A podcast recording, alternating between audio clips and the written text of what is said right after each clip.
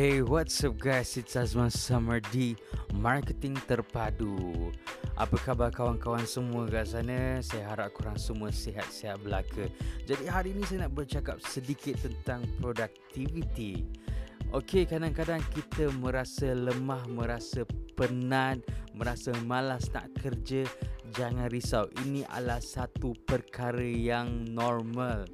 Okey, lagi-lagi kita dekat pandemik macam ni, pandemik coronavirus, menurut Thrive Global Survey mengatakan 75% pekerja berasa penat dan kurang produktif sebab bekerja di rumah. Tapi seperti saya dan isteri saya kami dekat sini memang dah bekerja sentiasa dari rumah jadi kami uh, kurang merasakan ni tapi saya pasti kawan-kawan di luar sana berasa penat dan frust jadi macam mana sebenarnya nak tingkatkan produktiviti ini? Pertama sekali adalah kita kena redefine balik ataupun kita kena tukar maksud produktiviti ini. Contohnya bila kita di office di pejabat, katakan kita boleh siapkan dalam 5 kertas kerja, tapi dekat rumah kita tak boleh nak capai 5 ataupun 3 uh, kita tak boleh capai 3 pun. Maksudnya dekat sini kita kena setkan balik benchmark yang kita dah buat dekat office. Okay. Jadi ini antara yang kadang-kadang kita lupa apa sepatutnya produktiviti kita yang dah ada dekat office dan kita bawa ke rumah semula. Kedua adalah rehat.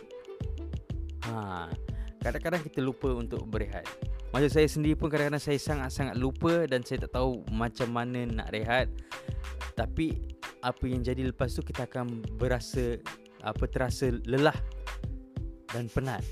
Ha, jadi nasihat saya adalah untuk kita berehat seketika kita buat kopi, makan, uh, lepak dulu baru kita teruskan kerja kita. Sebab apa? Kita punya otak ini bukan dibuat untuk bekerja setiap masa. Kita kena rehat. Ketiga, ini masih lagi dekat dalam kategori rehat. Kita kena make sure yang kita enjoy, have fun.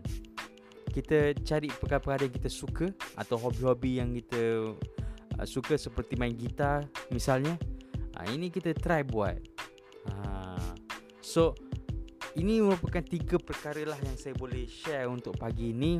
Saya harap korang semua tetap produktif. That's it guys. Be amazing. Talk to you guys the next one.